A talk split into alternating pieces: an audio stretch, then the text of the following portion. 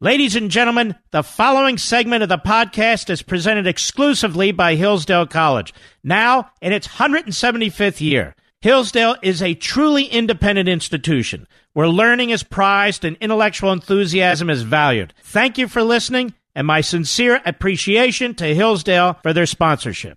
He's here. He's here. Now, broadcasting from the underground command post. Deep in the bowels of a hidden bunker, somewhere under the brick and steel of a nondescript building, we've once again made contact with our leader, Mark Levin. Hello, everybody. Mark Levin here. Our number, 877-381-3811, 877-381-3811. Man, are we loaded. Loaded with content, two great guests. I don't often have guests, let alone two. And lots to do. Now, many of you out there probably don't own a gun. Oh, this again? Hello. Many of you out there probably don't own a gun. So I want to walk you through a little process via our friend Matt Vespa over at Town Hall. The more you know, a reporter discovers that background checks work when denied a firearms purchase. I said, all right, this is a little different. Okay, let's look at the positives of this story. He says, the Business Insider reporter, Haley Peterson, tried to buy a gun at Walmart to test the, quote, placement, selection, marketing, and security of firearms in Walmart stores and to learn more about the retailer's processes governing gun sales, unquote. In other words, she wanted to make sure that background checks work. Now, I thought to myself, well, we have a real reporter, at least for these purposes, right? I'll bet most reporters have never even attempted to purchase a weapon. So they talk about things from an ideological perspective because they're social activists. So she's going to try and buy a gun, which is something that tens of millions of Americans have already done. And so she walks into a Walmart, and after the mass shooting in El Paso, Walmart's been hit with a petition to end all gun sales, of course. During the process, reporter Peterson admits that the process was more complicated than the false narrative that's peddled by the liberal media, and most popular being that it's easier to buy a gun than cold medicine. Well, her journey just slapped all those clowns who thought that was the reality. Background checks are effective. Everyone who goes through a federal firearms licensed dealer to buy their firearms, which is the overwhelming majority of sales in this country, has to undergo a background check, period. It's federal law. Now, Walmart. A selection of about 20 rifles and shotguns was displayed in a locked glass case behind the sporting goods counter. The guns ranged in price from $159 to $474. The counter in front of the guns displayed pocket knives, binoculars, and digital night vision monoculars inside a locked case. The selection of guns was limited, compared with nearby gun stores, which offer dozens of different kinds of firearms, including handguns. Walmart stopped selling handguns in the 1990s and removed semi-automatic rifles, such as the AR-15, from their stores in 2015. Signs posted around the counter announced that all firearm and ammunition sales were final and that items could not be returned or exchanged for a refund or repair. One sign warned that this area of the store was being recorded. Another reminded shoppers of the laws around gun sales. A Walmart spokesman later told me that to sell firearms, employees must pass both an enhanced criminal background check and annual online training provided by Walmart that includes a mock gun transaction. Walmart also complies with state-specific requirements where applicable. Illinois, for example, requires people who sell guns to have a firearm owner identification card issued by the state police.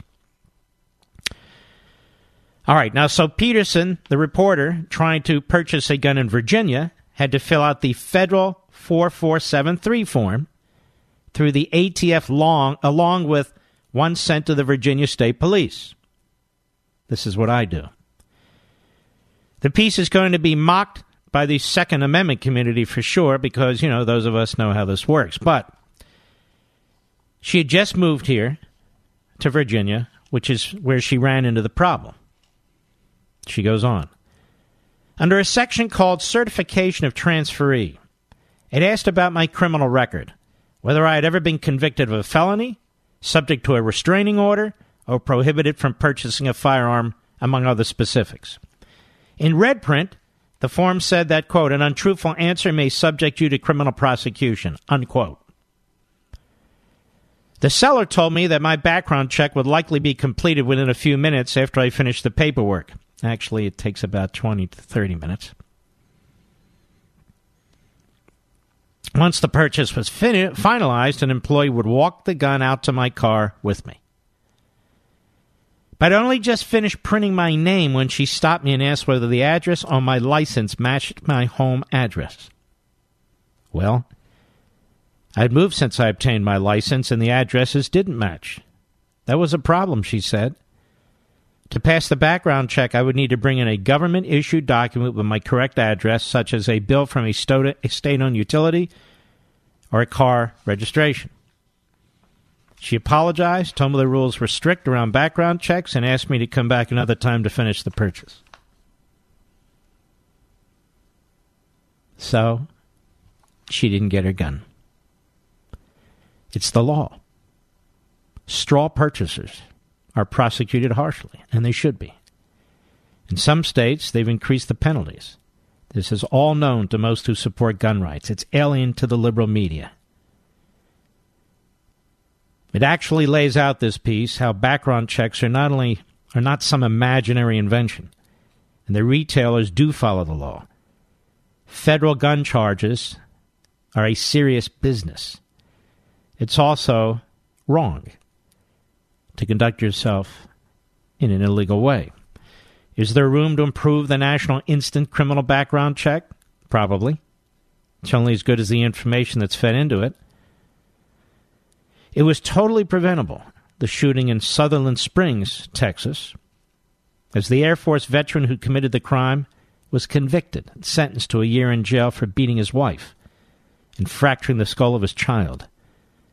Domestic abusers are barred by federal law from owning guns. The FBI was never informed of his conviction because the Air Force never passed along the proper paperwork, so it wasn't in the data bank. Most mass shooters buy their firearms legally, which makes the expanded background check talking point moot, but also a lot of exhibited signs of mental illness. There's no correct profile. The El Paso shooter was a white supremacist. The Dayton shooter was a self-avowed leftist who supported Elizabeth Warren and gun control. Anyway, I know of an individual who had a run-in with the law, and they were released from jail. Everything was fine, and they wanted to purchase a weapon. The problem is, wasn't a violent crime or anything of that sort. The problem is, or the problem was, not enough time had gone by before they would qualify to purchase a weapon. And that person was rejected. Lots of people get rejected. It's just not that simple. It's a very serious form. It's a very serious business. You could be charged with a felony. There's a piece in an Israeli newspaper, and it's unfortunate it's not in an American newspaper. This is something we need to talk about briefly. You'll see I posted something about Rashida Tlaib's village that she keeps talking about, where there is oppression in the occupied territory by the Israelis, and that people are in abject poverty, and there's no way out. Well, somebody took a look at her village. No, they don't work for CNN. They don't work for MSNBC. The New York Times or the Washington Post, ABC, CBS, NBC, the DNC. No. In fact, they didn't go to their village to take a look at their village. You know what they did, Mr. Producer? They went on Facebook and looked at the pictures that are on Facebook, that were put on Facebook by Talibs, Raja Talib, Anas Talib, Samah Talib, about their communities, about her family members who live in this village, Beit Ur al-Fauqa. Gotta watch how I pronounce that. I want you to know what they found. Akiva Bigman at the Israeli Hayom news site. Not Jake Tapper. Not Fredo Cuomo. No. Not Andrea Mitchell. Not all the other phonies and frauds and miscreants and malcontents. You're going to love this. We'll be right back. Mark Levin.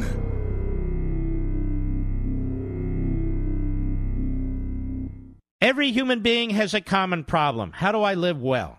Our happiness and well-being depends on how we answer that question. Hillsdale College President Larry Arnn argues that the best book ever written on this subject is Aristotle's Nicomachean Ethics. And a new free online course from Hillsdale College shares Aristotle's teachings that will help you lead the most complete, happy life possible.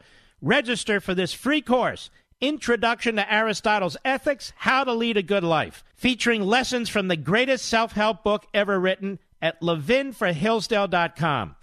In just 10 on-demand videos, each only 30 minutes long, you'll learn how to confront the chief obstacles to happiness and make the choices that build good character. Aristotle presents a guide for securing a virtuous life. And if you take this free course from Hillsdale and heed Aristotle's advice, your life will change for the better. You can learn how to lead a good life just as every Hillsdale College student does. It's yours for free at levinforhillsdale.com. That's L-E-V-I-N for Hillsdale.com.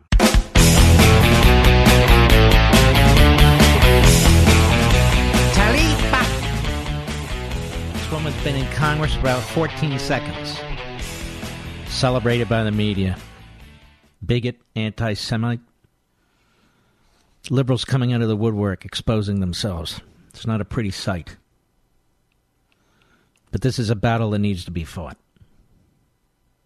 Let's take a look at the village that Talib's family is in.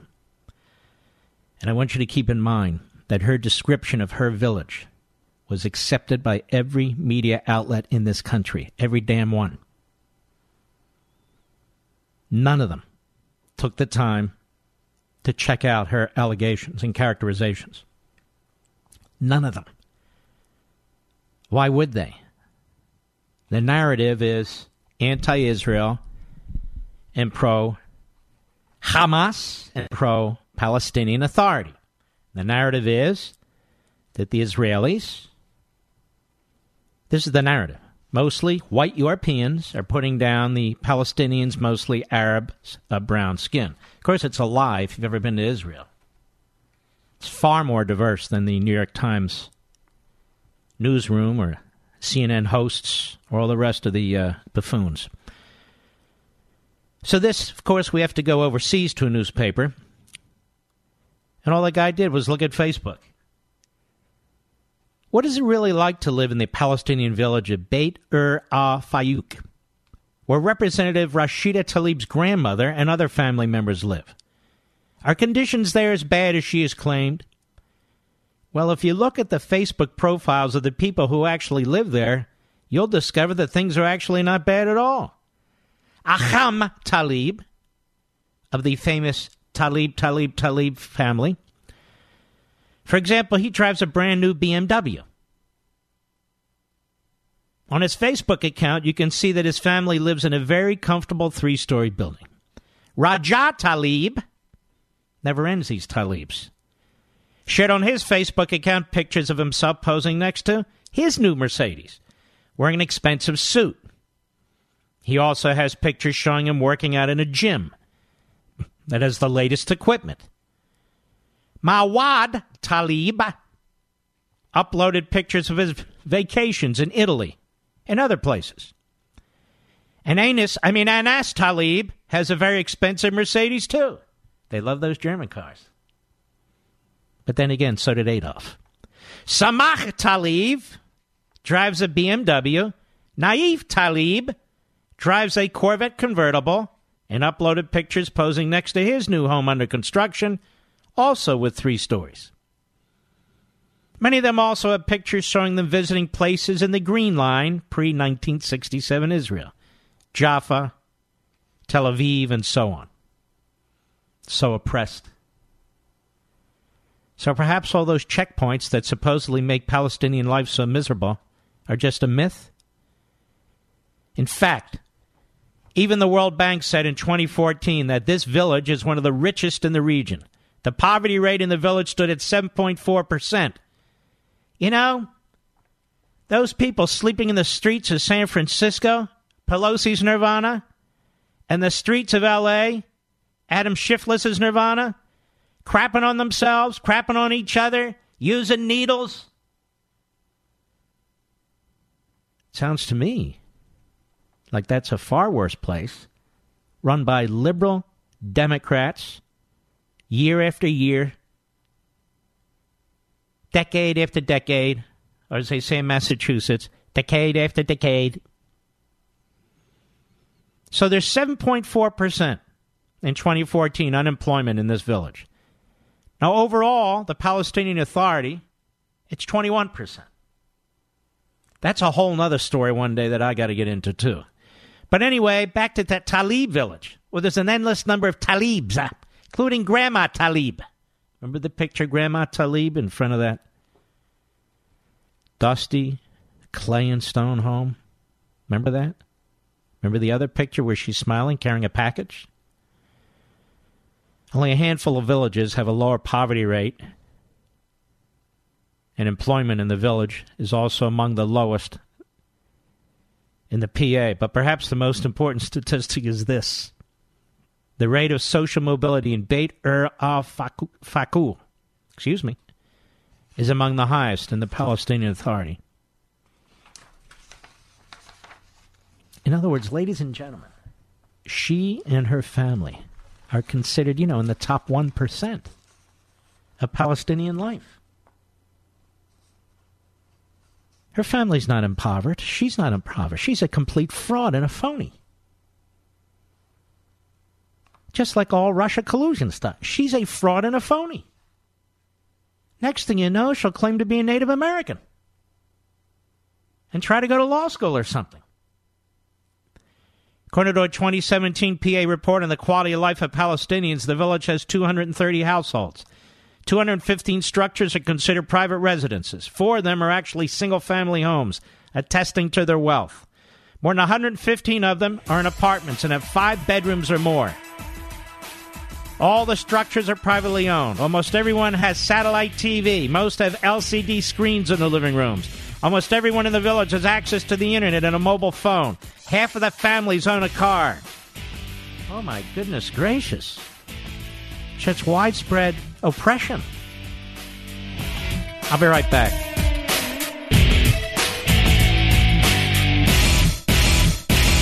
Since its founding in 1844, Hillsdale College has provided students with sound learning of the kind essential to preserving our civil and religious liberty. Now, I want to tell you about Imprimis, the free monthly speech digest of Hillsdale College. Imprimis is dedicated to educating citizens and promoting civil and religious liberty by covering important cultural, economic, political, and educational issues. First published in 1972, Imprimis is one of America's most widely read publications in support of liberty, with more subscribers, 3.9 million, than the Wall Street Journal and the New York Times. And recent Imprimis publications have addressed issues like free speech, the regulation of big tech, mental illness, and the American medical insurance system. And because America's founding principles are so important, Hillsdale offers Imprimis absolutely free of charge to anyone who requests it. That's right, you can subscribe to Imprimis for free. Here's what I want you to do. I want you to visit imprimis.hillsdale.edu for your free subscription. That's Imprimis, imprimis.hillsdale.edu. Welcome to Hillsdale. Mark Levin, America's passionately cerebral voice. Talk with that voice now. 877-381-3811. Ooh, looky here. New York Times faces intense backlash after editors' anti-Semitic posts are exposed. What is with this New York Times? And how the other media circle the wagons to defend them. The New York Times has a very, very grave problem. I saw somebody writing on one of my favorite sites. I'm trying to remember which one. And he said, you know, look, papers make mistakes, whether it's Stalin with the Ukrainians and whether it's the Holocaust. It's not that they make a mistake. It's an attitude that persists to this day. They line up behind the radical progressives. And the radical progressives are extremely hostile to Israel. And even though many of them are Jewish, not all, many are Gentile. Many are Jewish, they're hostile to Jews and Judaism. And of course, when you say that, out of their ranks, these progressive leftists, they're furious. They go to synagogue, they go on the high holidays, they say they support Israel, but they support candidates and policies that are absolutely outrageous. They love Barack Obama, who armed Israel's greatest enemy with $150 billion. They love Barack Obama. They voted for him. They voted for John Kerry. John Kerry gave one of the most disgusting speeches in American diplomatic history on the way out the door, absolutely eviscerating that tiny little state of Israel. And then he voted, along with Obama at his direction, present when there was another one of those attack on Israel UN resolutions. And yet, doesn't bother Nina Lowey. Yes, these are our guys. Or Teddy Deutch down there in Florida. What's with the douches in the Democrat Party, Mr. Producer? You got them on MSNBC. You got them in the Democrat Party. All these douche guys. Excuse me. Just telling you, that's their name. That's the Sephardic pronunciation. And then they stand up. I'm Jewish and I don't agree. Shut the hell up. And then even friends of mine. I have all kinds of friends, but even some of my Jewish friends, they say things like, you know, it's not about being loyal to Trump. Loyal to Trump? How about loyal to your own survival? Donald Trump will be here, and then Donald Trump will leave. And the consequences of the Trump presidency for the state of Israel have been beyond imagination. How about showing a little appreciation, a little support? It's not a matter of being loyal to Donald Trump. But when somebody's actually taking steps that no president has ever taken before, and he's actually reversing Obama's policies, which were down... All right, let me ask you this. How come Barack Obama wasn't criticized for having members of the Muslim Brotherhood in the White House? Where were all the liberal, democratic, Jewish members of Congress? And again, I speak as a Jew. Where were the editorial pages at the New York Slimes? Remember what I said. The New York Slimes is anti-Jewish, anti-Israel. It's also anti-American, by the way. And I've told you many, many times, that's not an accident. Where was Jake Tapper? Wolf Blitzer? These are Jewish gentlemen. Fredo Cuomo. Forget about him. By the way, I think the word Fredo ought to be used to describe every member of the media. You got Fredo Andrea Mitchell. You got Fredo Jake Tapper. Kind of works. The Fredos.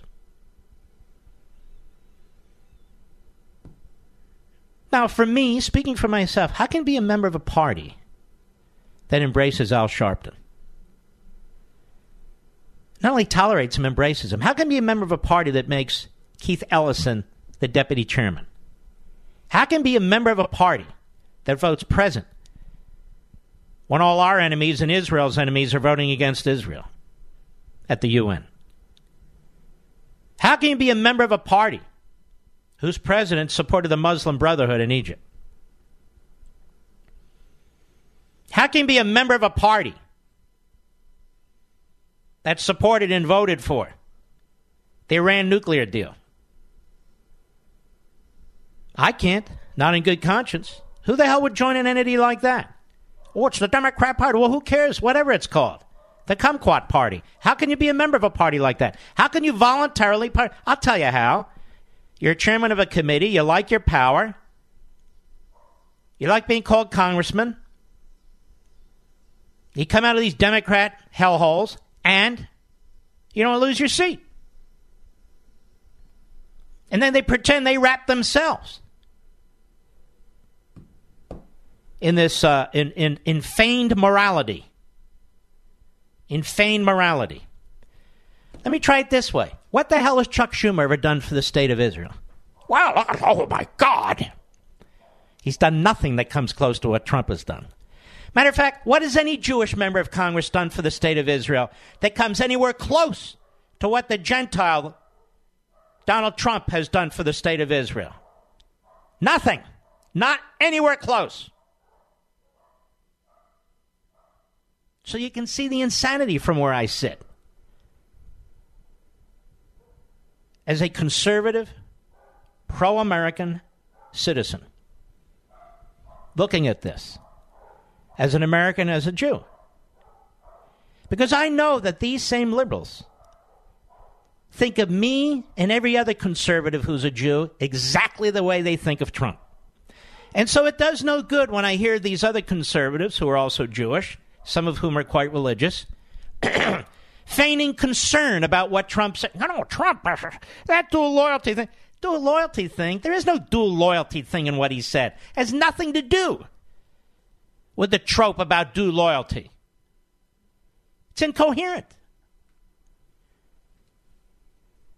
And this only comes up because of these reprobates, Tlaib, Omar, and Ayach. These are bigots. And every story's turned into an anti-Trump story. No matter what this man does, no matter what his actions are, no matter what his record is, he's mentally ill, he's racist, he's anti-Semitic. One where the Republicans kick him out of office. What's wrong with his supporters? These clowns never look in the mirror. Never. Never self-policing. And many of them hate this country. You know, America started in 1619 with the first slave. No, it didn't. No, it didn't, you Holocaust-denying crap. May I say?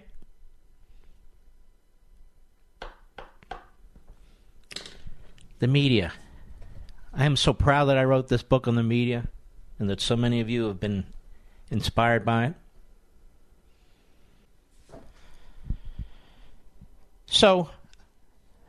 I look at this, I think quite reasonably and logically. I don't play the game of the left and the media and the Democrat Party. I'm not participating.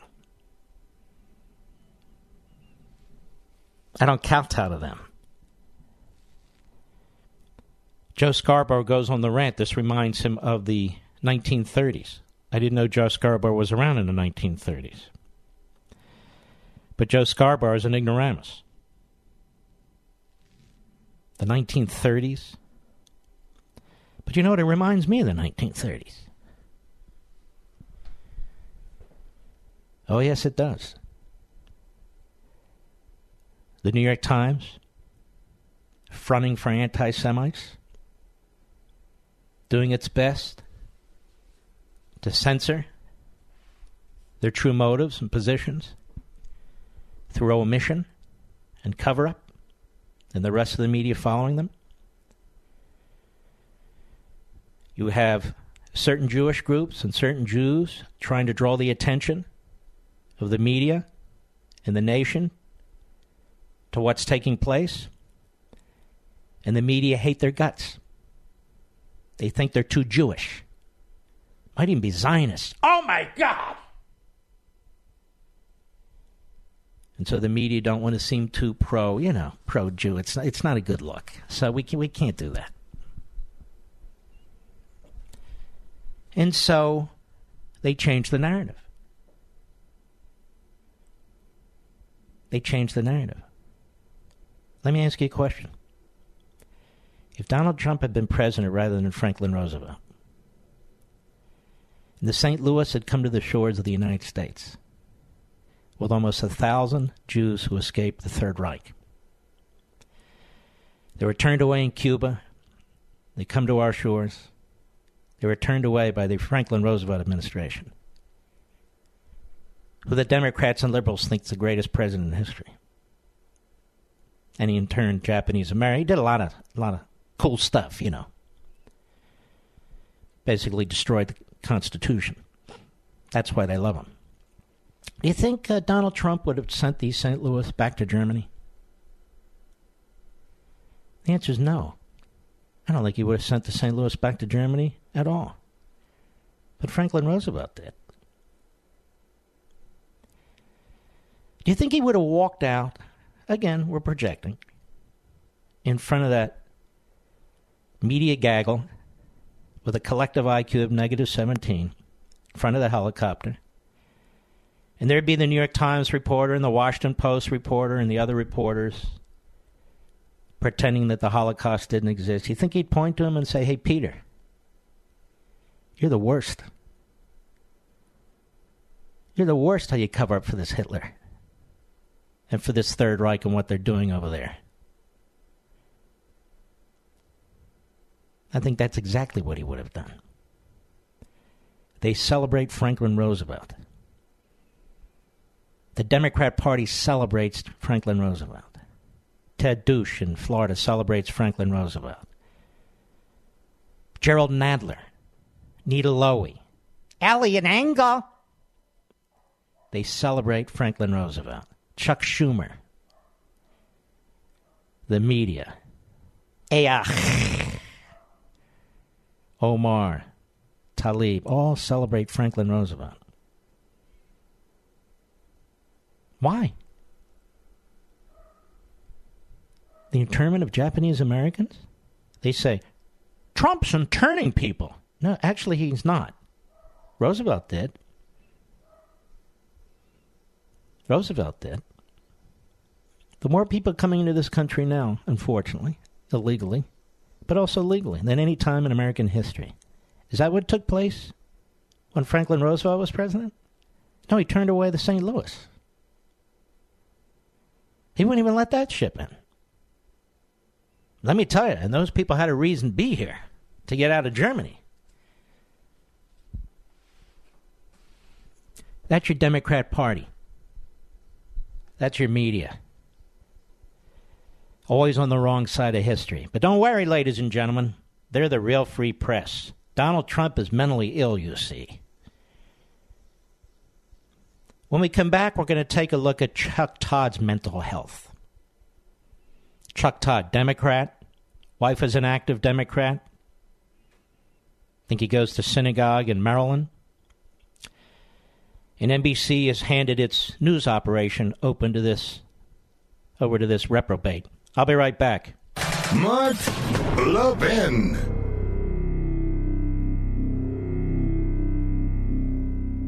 You know, our nation's oldest colleges were founded to teach students to seek truth, recognize what's beautiful, and hold up what is good. But the vast majority of them have abandoned their missions, locked in the grip of political correctness.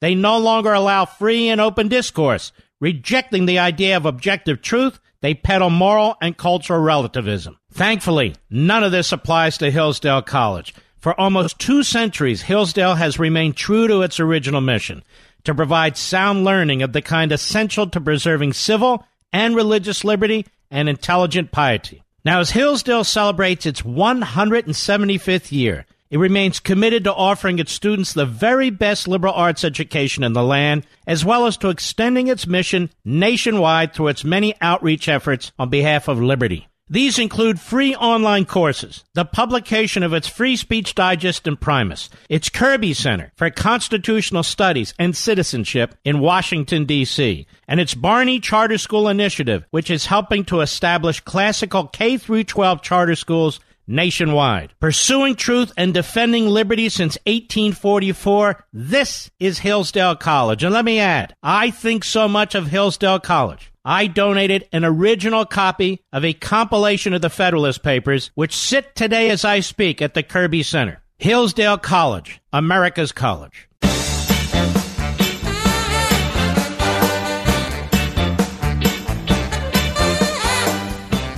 that, Trump is some racist trying to get rid of Maduro to save the Venezuelan people, isn't he? Oh, yeah, that's some racist, that Trump, with the opportunity zones in the inner cities and trying to bring economic prosperity across the country, but especially to minority communities. And that prison reform, I didn't agree with it, but he certainly did, something that Obama couldn't push across the finish line. I mean, there's so much evidence, isn't there, ladies and gentlemen? And, of course, in the private sector, during the course of his career, his construction companies, developments, they hired thousands and thousands of minorities. More than, I'm sure, CNN, because CNN has a lawsuit, maybe they settled it by now, by African Americans at CNN, saying that they are denying top executive jobs to black people. But now we can't talk about that. And, of course, the top seat over there at the New York Slimes is always held by one of the inbreds. Ox Sulzberger. Sulzberger Ox. Oh, well.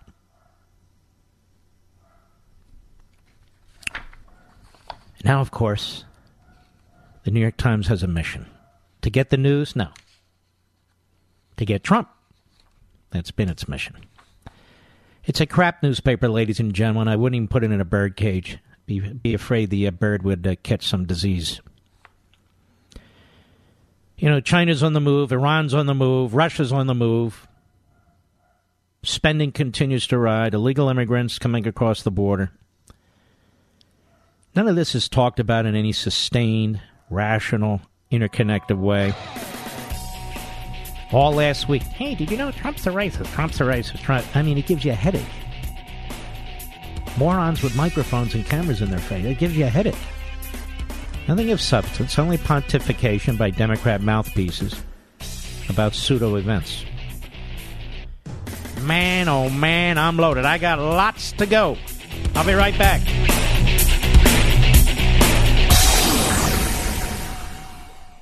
He's here. He's here. Now, broadcasting from the underground command post. Deep in the bowels of a hidden bunker, somewhere under the brick and steel of a nondescript building, we've once again made contact with our leader, Mark Levin. Hello, everybody. Mark Levin here. Our number, 877-381-3811. 877-381-3811. You know, I have a list of clips here from the various shows during the day at MSNBC and CNN. And they're all pretty much the same, aren't they, Mr. Producer? The same narrative, same playbook, the PAC media, the groupthink. Adam Schiff on the morning schmo about Trump's insanity. Chuck Todd on MSNBC. Washington's un-American. Aides are leaking that they're concerned with Trump. Joe Garamendi from California, always wanted to be a governor but failed. Trump would be in a mental institution if he wasn't president. Anna Navarro, who's a carnival barker that they put on TV because she's a former Republican puke for McCain or something. Oh, Jeb Bush, sorry. Gee. Anyway, Trump's insane. Rick Wilson. I call Rick Wilson a snake, but I don't want to really offend snakes. The guy looks like he's been a dartboard for a long time. Very. Anyway, so evidence building, Trump's not a well man. Jeffrey Toobin, Trump acting like a lunatic. Day in and day out, these corporate media sites. Comcast, CNN, and Comcast, MSNBC, and AT&T, CNN. It's the same thing, same thing. No independent thinking. It's all knee-jerk. Now, Chuck Todd is the Fredo of MSNBC, and there are a lot of Fredos there. Can't really pick one Fredo. So the media is one big Fredo village. They're Fredoites. I like that, Mr. Let me write that down. Fredoites. Okay. All right, backbenchers, grab it. So anyway, we have Chuck Todd. Now, Chuck Todd is a man of really no substance whatsoever. He's never really accomplished anything outside of kissing his ass up the ladder at MSLSD and NBC. Not bright in the least. Doesn't bring any real-world experience, unless you consider being a frat boy out of Miami, being real-world experience. Can't even pick a barber. I don't know who's cutting his hair. Maybe it's the butcher. But he's on MSNBC today. And let me ask, does this guy sound like a newsman? Cut to, go. Welcome to a day when we do feel compelled to tell you again that what is now the norm in Washington is not normal. And in many ways, it's very un-American. Whoa! When I call things and people un-American, Mr. Producer, I'm attacked. Oh, yeah. Let's go to Chuck Todd. Go ahead. I have to say it, but it is not normal, nor is it American, to call Jewish Americans disloyal if they somehow vote for the Democrats. Now, he's really angry about this. Not so much for the Jewish part, but the Democrat part. He's a Democrat. His wife is a Democrat consultant. They go to a synagogue in a Democrat area of Maryland. What else?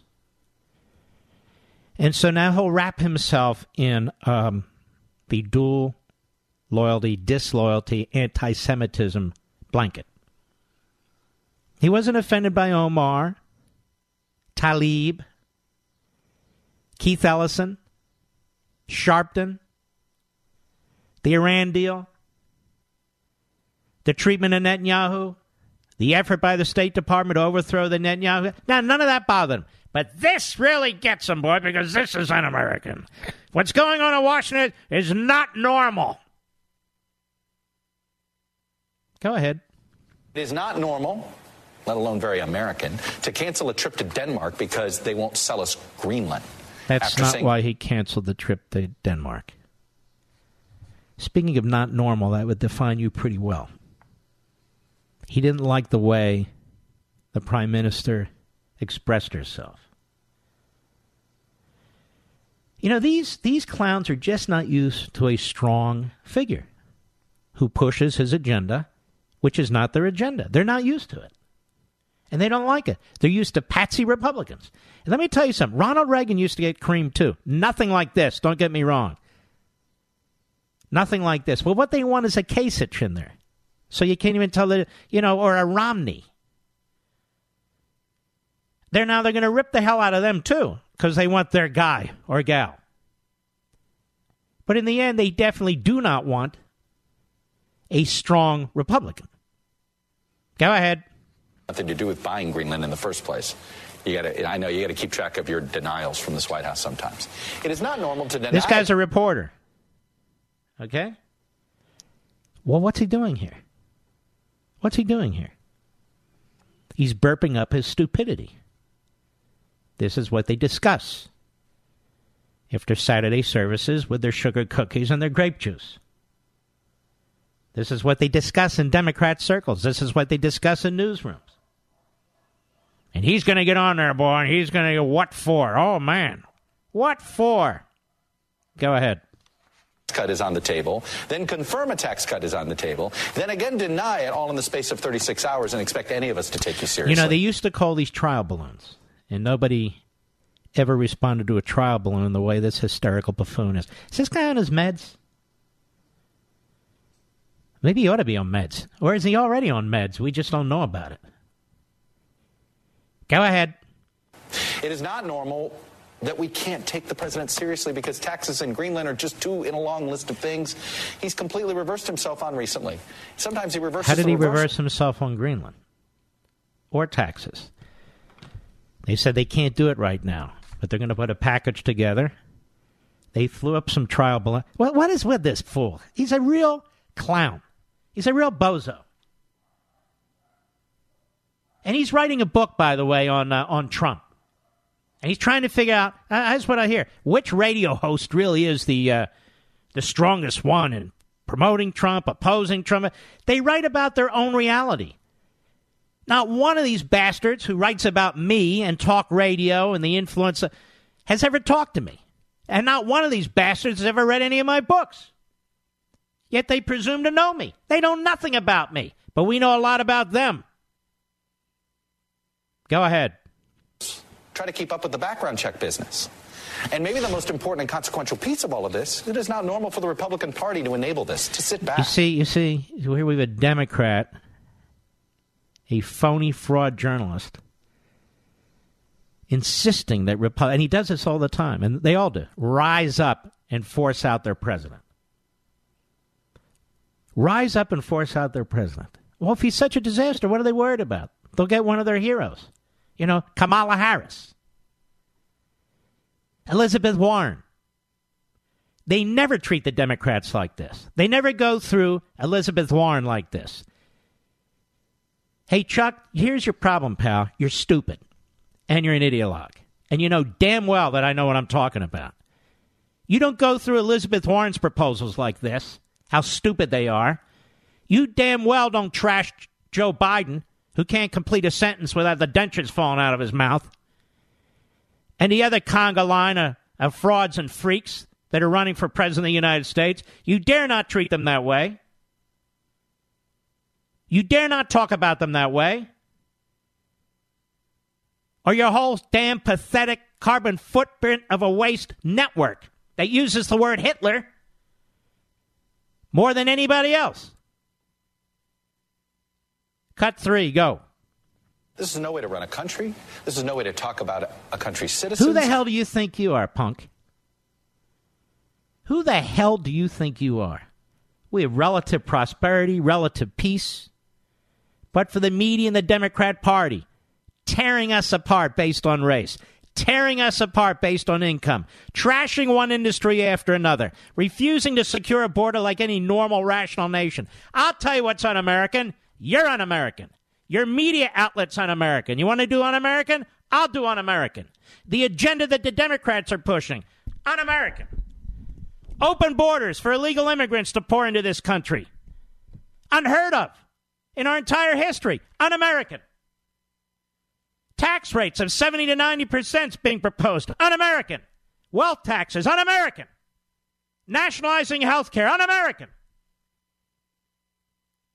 Free college, un-American. Paying off debt, un-American. Minimum guaranteed income, un-American. Omar, un-American. Tlaib, un-American. Ayakh, un-American.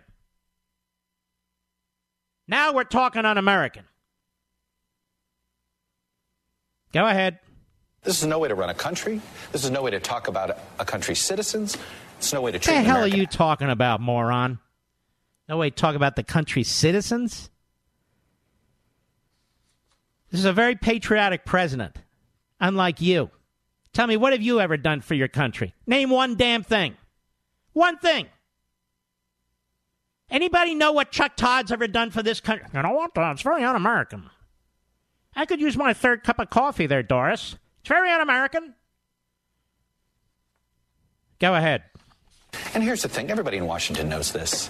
Staff members at the White House know this. Look, ladies and gentlemen, if you don't agree with me, you don't know what's going on. Everybody in Washington knows this. Now, this is a guy and his ilk that have been saying, hey, look, you know, we Jewish people, we have a diversity of thought. That's true. And then you say, everybody in Washington knows Trump's mentally unstable. See, we've circled back to that. Now it's mentally unstable week. You know, we have National Candy Day and National Kumquat Day, National Take Your Kid to Work Day, but every week it's a Trump week. It's Mental Illness Week. Next week it's Racist Week. The week after that it's Impeachment Week. Then the week after that, ladies and gentlemen, it'll be, whatever you want. And the media, they have their weeks. All sound alike because they are all alike. Go ahead. Top officials inside the Republican Party know this. In fact, that's probably why, no, it's not probably. This is why White House aides keep leaking all these crazy anecdotes that we hear about because they're concerned. What crazy anecdotes? Why is it crazy to want to buy Greenland? I don't even understand. Does this guy understand history? You understand the Louisiana Purchase? Was Jefferson crazy? He didn't even go to Congress. Thank God for the Louisiana Purchase. How about President Polk? Is he familiar with President Polk? Hello, Texas. Hello, California, among other places. Thank you, President Polk. Is he familiar with that? Harry Truman wanting to buy Greenland. Why is this so weird? He's trying to strengthen the United States, while the Democrats and the media are trying to water down the United States. The United States began in 1619 when they imported their first slave. Oh, thank you. Shut up over there at the New York Times. You're unreliable. But look what our media's become. We have an anti-Semitic newspaper in the New York Times for 100 years. Then we got people with barely a fifth-grade knowledge of American history or economics or philosophy lecturing us. You know, it's a bad day in America today, yeah. Bad day in America today. It's like a prepubescent buffoon. Go ahead. About this. These are Republicans trying in their own way to rein him in. Let's leak the Greenland business. Let's see if maybe that... Well, maybe some Republicans are, but then there's Republicans like me, Chuck, who are trying to rein fools like you in. Trying to rein in your party. Trying to rein in your anti-Semites and your bigots and your racialists. Trying to rein in your Marxists and your socialists. Trying to rein in your anti-cop, anti-military morons. We're trying to rein you in too, Chuck. Over here. I'm over here, Chuck. I have a bigger audience than you do. I'm over here, Chuck. And I'm not leaking. I'll be right back. Mark Levin.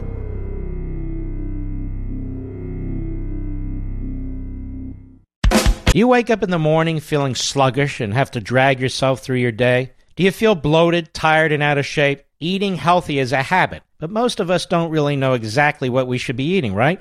How much we should be eating, and how to properly prepare it. This is why I drink Field of Greens every morning before I start my day.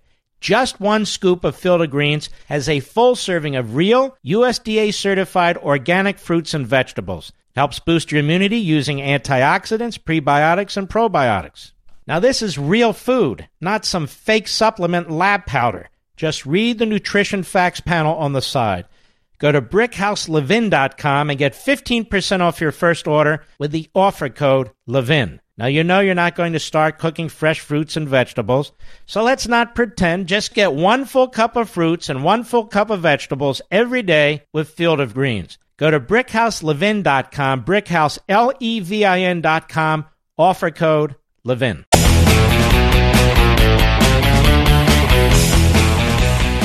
Notice that the media are always trashing the Fox News channel. Oh, those opinion guys over there.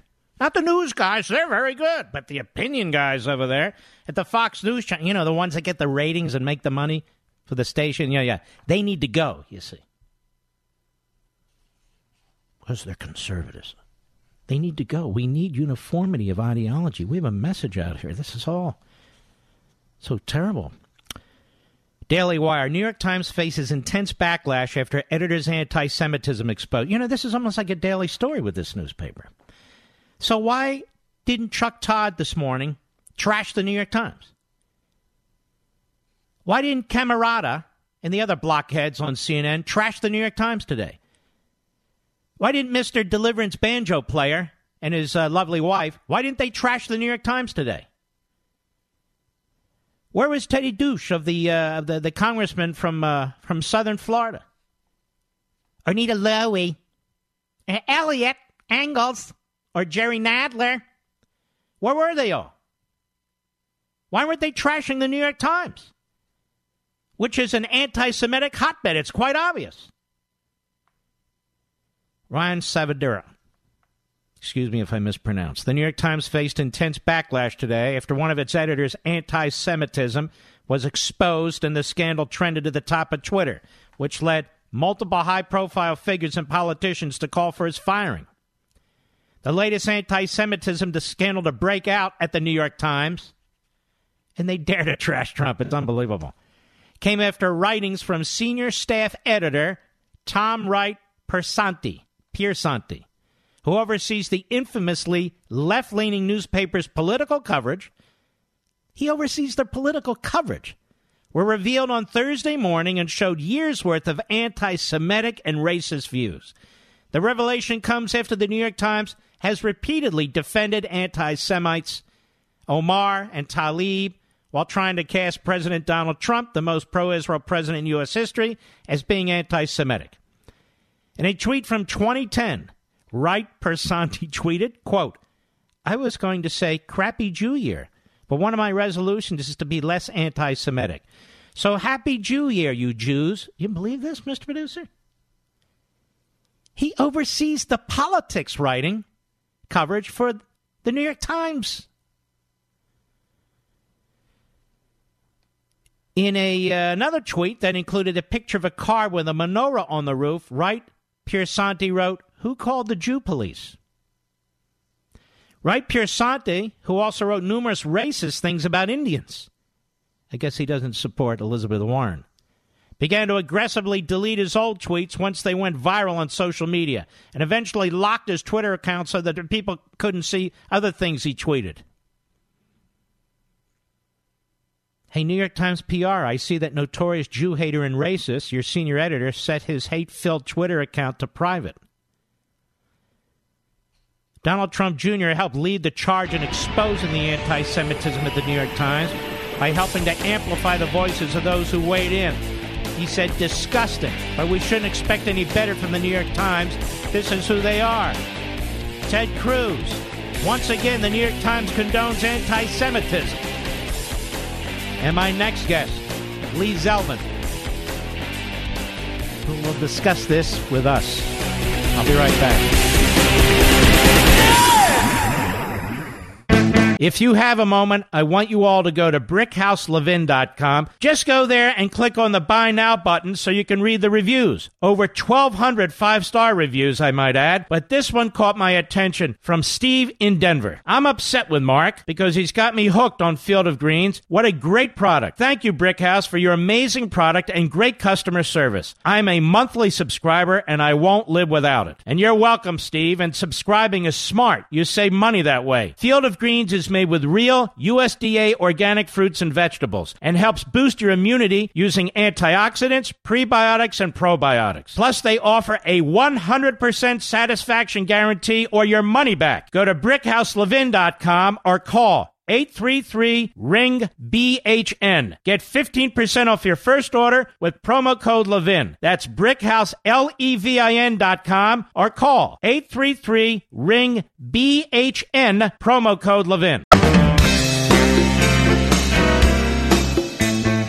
The Mark Levin Show, where the Reagan Coalition meets every day. Call now, 877-381-3811. Well, now, we know who the first two women Muslims elected to Congress are. That would be Tlaib and Omar, and we're very grateful for that, of course.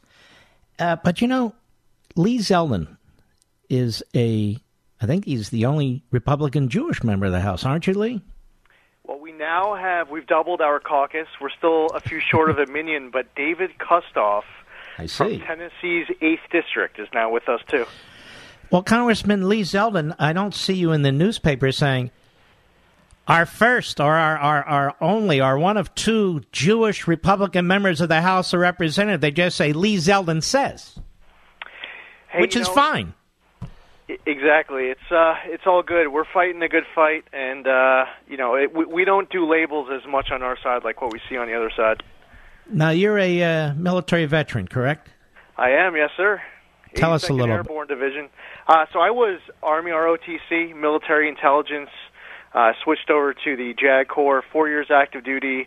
I've been in the reserves now for almost 12 years, and I'm lieutenant colonel, still drilling while serving in Congress. I was in Iraq in 2006 with the All-Americans, the 82nd Airborne Division, and it's being in Congress, in elected office, and whatever other jobs are ahead of me, nothing is going to be as cool as serving with the men and women believing in a cause greater than themselves, willing to risk it all for our flag, our freedom, our Constitution, our liberties.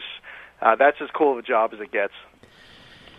Well, lieutenant colonel, that's a big title there. Lieutenant colonel, when you hear these members of Congress trashing the country that you fought for, that you support, that you still serve in the military, trashing the country the way that they do, and then trashing Israel the way they do. You know, the overlapping connections between the two countries and the belief systems and so forth. What goes through your mind when you hear this? There's so much hate in their hearts. And it's shocking that they are freshman members, not rank-and-file backbenchers, but actually with the power to roll the Speaker of the House. These are members who have been serving less than a year, but between a speaker, a House Majority Leader, and a House Majority Whip with over 97 and a half years in the House of Representatives, and all these other people who are fearful of Democratic primaries, they are all getting rolled by these two and their colleagues, especially AOC, and it's influencing their own policy. I mean, they've empowered, embraced, elevated Ilhan Omar to the House Foreign Affairs Committee. So it's a reflection not only of the values of these members when they open up their mouths and they support rhetoric that harms us, harms our allies, but it also reflects on the values of those who aren't standing up to it either. People who are in Congress, out of Congress, in the media. It's shocking, and what we're experiencing in 2019, there's nothing like it. And trying to turn Trump, I listen to this, and my jaw hits the ground. Like, what are we, stupid? We don't understand what's going on here. He is vocal in opposition to these women. He is vocal in his defense of the state of Israel. His actions speak for themselves. And the New York Times, every day there's something new coming out of the New York Times and they're anti-Semitic. Well, we got a cartoon, now we got a senior editor, forget about the Holocaust, blah, blah, blah. And Trump, we're told. And by the way, a lot of your Democrat liberal members, too, they want to turn this into a Trump issue. What do you make of that? The president is filled with love towards the Jews and Israel, and he's delivered on promises that were made by presidents in the past, presidential candidates in the past, and it's a long list. It's not even just one or two items, and it's not like he's been there for two full terms. So it's exciting to see not only what he's done, but also think about everything that's ahead. But trying to attack him as if he's anti-Semitic, with all his own rhetoric and his genuine love and all of his policy victories, where on the other side they have nothing to say when Omar and Tlaib are putting forth an itinerary of a delegation visit. The top of it says to Palestine. I don't know if any of my colleagues have said anything that has a problem with that, but their support for BDS. You have Tlaib's support for a one-state solution that would remove Jews from power in Israel. Tlaib just a few weeks ago was standing on the floor of the House of Representatives talking about how boycotting Israel is like boycotting Nazi Germany, and then we know all the anti-Semitism of Omar. But for so many people, I mean, you're talking about the New York Times, they should be editorializing if they don't have double standards. If they were to have the right standard, if they wanted to truly be able to take that high road and be refereeing with a moral compass, they would be calling out all this darkness coming from these two members and those who enable them. But instead, they want to push this narrative because they hate Donald Trump so much. And as you referenced, there was this guy, Tom Wright Piersanti, who it was uncovered this morning, these old tweets where he was self-describing himself as anti-Semitic. Now, let's get it straight. He's a senior editor for the New York Times who oversees their political coverage. Right, the political editor. This isn't an intern. This is someone who is their political editor who is involved in the review and the approval process for all these attack pieces that we have been reviewing. And on his Twitter feed, he was calling himself anti-Semitic. He was attacking Jews. He was attacking Native American Indians. He was attacking others.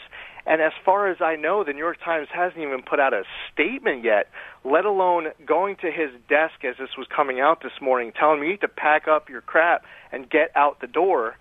He shouldn't even be there right now. But it's a double standard. It's just like Nancy Pelosi when she was refusing to name names and pass a resolution that singularly, emphatically, unequivocally, forcefully condemned anti-Semitism and to remove Omar from the Foreign Affairs Committee because they won't hold themselves to the same standards that they hold others. Same thing at the New York Times. They won't hold themselves to the same standards that they want to hold others, so this guy still has a job. And some of the things that he said in a tweet in 2010, and in 2010 he was a full-grown adult male, by the way, says, I was going to say crappy Jew year, but one of my resolutions is to be less anti-Semitic. So happy Jew year, you Jews. Now, isn't this like Stormfront stuff? You know, neo-Nazi stuff? This is propaganda that if you saw this kind of rhetoric coming from a conservative media outlet of any sort, we would have all been talking about it. It would have been on CNN. It would be on MSNBC. It'd be on my show. Every member of Congress would have to would be getting called from their local media, national media, asking why haven't you made a statement yet? And instead, they want to bury it. So we're here watching this stuff, calling out the hypocrisy that we're witnessing, the double standards, the moral equivalencies. And we're still waiting for a response from the New York Times. Just a statement saying that they have a problem with it, and this is the corrective action that we're going to take. I haven't heard anything. In another tweet, picture of a car with a menorah on the roof. And this right, Piersanti, who's the senior editor in charge of political reporting at the New York Times, quote, who called the Jew police, unquote. And you're right, he doesn't just save it for Jews, particularly goes after Native Americans. And it's been almost 12 hours now since this came out, and the New York Times has done nothing. Yeah, and we've heard nothing. It was trending on Twitter. Matt Boyle at Breitbart had the initial article that came out first thing this morning. Good for you, Matt. Yeah, and all of a sudden we're seeing a lot of other reporting from people who, you know, they're active on Twitter, but they're from conservative media. Have you seen anything on CNN? Nothing on CNN. Have you seen anything on MSNBC? Nothing on MSNBC, and I know that it came up on Fox because it came up in my conversation on Fox News earlier this morning. So how for the American people, the other media outlets love to attack Fox. Now, the New York Times now, in the last few months, they've published two disgusting anti-Semitic, almost Third Reich-like cartoons. Oh, I'm sorry, it got past our editor, you know. And now you actually have an editor who's in charge of all their political reporting, what's published. They see these tweets. Apparently there's no vetting done at the New York Times. Just come in the door, we'll hire you, what the hell, as long as you're a leftist. The New York Times never comes under criticism by the other newspapers. It's still held out as the gold standard. It's not the gold standard. It's not, and there have been, with regards to, you know, CNN, for example, over the course of the last few weeks, multiple individuals where their social media feeds come to light, where they then quickly go and start scrubbing their Twitter account as if by them deleting it, it's going to just disappear. My question, when this person deleted this old tweet that you referenced, the first one about a happy Jew year, when he deleted it and said, I'm sorry. Sorry for what? Why do you just say I'm sorry and that's the end of it? So are you saying that you're no longer anti-Semitic? Well, when did you stop being anti-Semitic? This morning when you got caught and you deleted your tweet? Are you sorry for being anti-Semitic and offending Jews, or are you sorry that you got caught? Yeah, the point is it's been up there for 9 years. Yeah. So time and again, these people who are in the media, who are the judge, jury, and executioner of everything related to Donald Trump, trying to make this man out to, in their minds and what they hope to their audience, be an anti-Semite, to run out of town as a racist, and all of the worst possible character attacks that you can make of another human being. They don't hold themselves to that same standard. And it's a big issue. And meanwhile, the President of the United States, gosh, God bless him, I don't know how he's able to just stay entirely focused on being able to talk about all these substantive issues throughout the day, from dealing with China to dealing with and these foreign policy threats to our economy, and taking care of our vets and securing our borders. And that's a tough job as it is when you don't have so much of our country trying to take you down. But back in 2016, they were trying to tell the people that we're all alt-right. In 2017, in the middle of 2017, talking about offensive, they said that we all became Nazis. And then in 2019, now they're trying to make us all out to be racists and white supremacists. I don't know what they're trying to do with regards to their branding, but they are offending tens of millions of Americans who see the progress that's going on and just want to, when you put on the news, be able to get caught up on that day's events. And they're outraged that they can't do it anymore because of a business model of emotional instability, not yet coping with the 2016 election. And that's why the president's going to get reelected, especially if the Democrats want to nominate someone like Elizabeth Warren. Gosh, I don't know who they have on their side who's going to be able to take him out. Well, Lee Zeldin, a man of no color, and I might add the first recent Jewish Republican. Am I doing okay as a reporter here in the House of Representatives? Lee Zeldin, I want to send you a copy of On Freedom of the Press. Will you read it? Absolutely. Would love to. Thank you. This will underscore everything you're saying. It's very, very important that people understand what's taking place here, because these media outlets are controlling what the American people hear. And that's why when Donald Trump does these sort of romp press events before he gets on the helicopter, why they're so very, very, very important, so he can get his message out there. All right, my friend, I appreciate it very much, and I'll send you a signed copy. Hey, even better. Thank you so much, sir. All right, God bless. Take care of yourself. You as well. Take care. All right, be well. Send him the signed copy, will you, Mr. Producer? I promised it. All right, thank you. He's a good man. He's a patriot. He's a military man. And he got elected to the House because he wanted to help his country, and now look at all this. I've been telling you about the New York Times before anybody else. Anybody else. The history of the New York Times, an entire chapter on the New York Times, and look how the rest of the media sit there. Not a damn word from Chuck Todd. Not a damn word from Andrea Mitchell. Not a damn word from Jake Tapper. None of them trash the New York Times or each other. Only Fox, you see. They can only attack Fox. The good, the true, the beautiful. Think about how those think of those concepts for a second. What do they mean? How can one begin to understand these high and noble ideals? Folks, it starts with the right kind of education.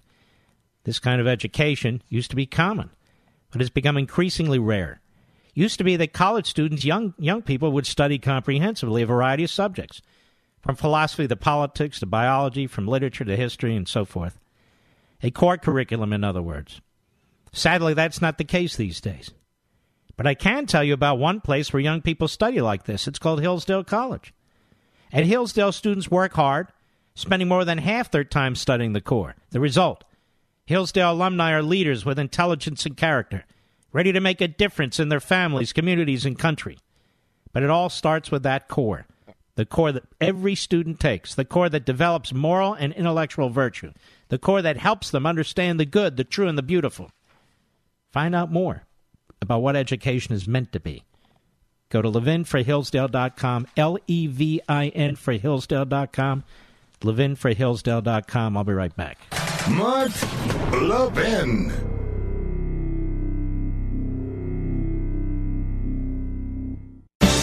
With a daily fake news dump pouring through your TV, mobile phones, and computers, you may have missed some real news, like the recent study in the journal Cell Metabolism. Scientists suspected a correlation between growing rates of obesity and processed foods, But what this study discovered was that these foods also appear to lead people to overeat. Here's the bottom line. You need fresh fruits and vegetables in your diet, which is why I recommend that you start taking Field of Greens by Brickhouse Nutrition. Just one scoop of Field of Greens has a full serving of real USDA-certified organic fruits and vegetables.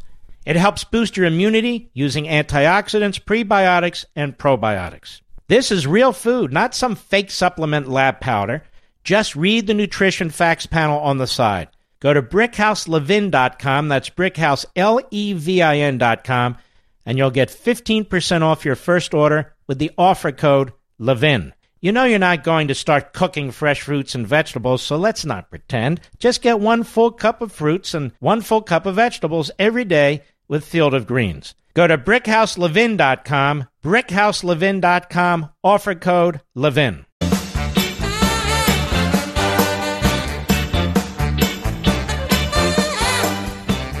Few things in life can change your entire outlook on the day. Call from your boss asking you to work the weekend, early construction right outside your bedroom window in the morning you wanted to sleep in. These will ruin your day.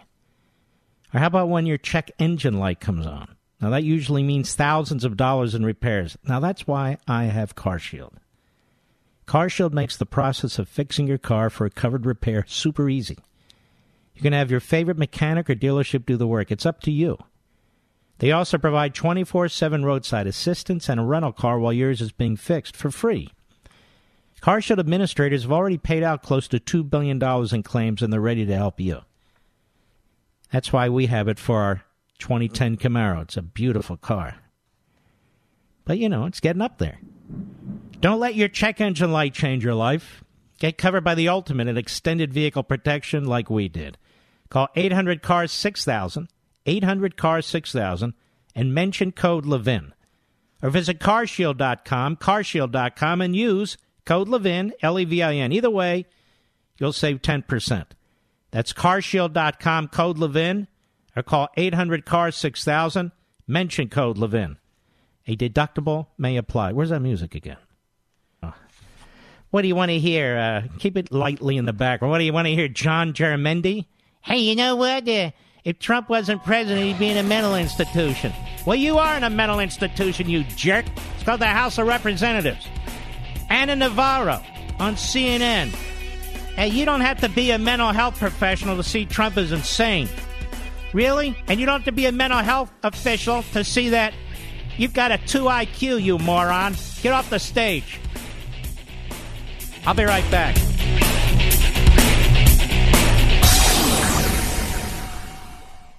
He's here. He's here. Now, broadcasting from the underground command post, deep in the bowels of a hidden bunker, somewhere under the brick and steel of a nondescript building, we've once again made contact with our leader, Mark Levin.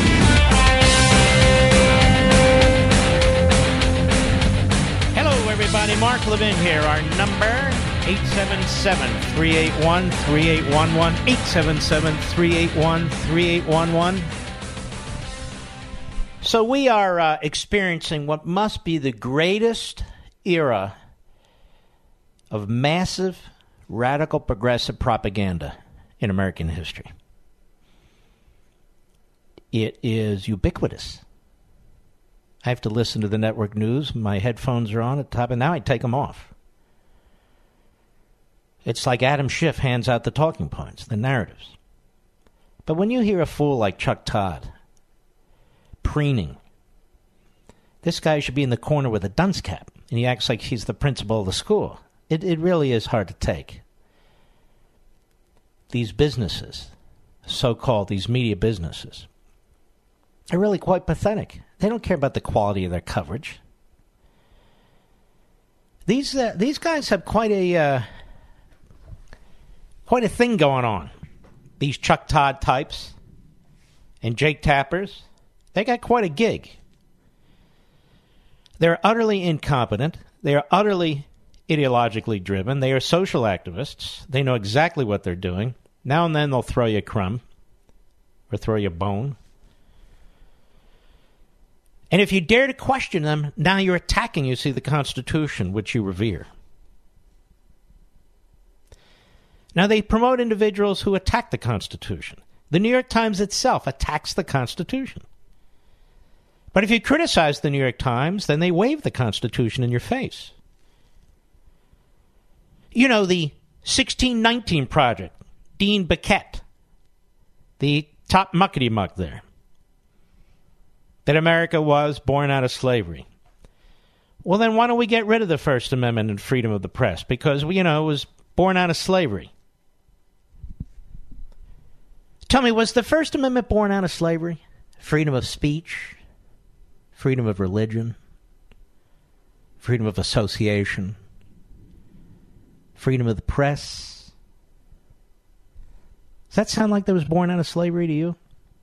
The Second Amendment, the right to bear arms. The individual right to bear arms. Now, the left doesn't believe that. Maybe they were born out of slavery. But the individual right to bear arms. Does that sound like that's born out of slavery? Due process. Probable cause. Warrants issued by a court.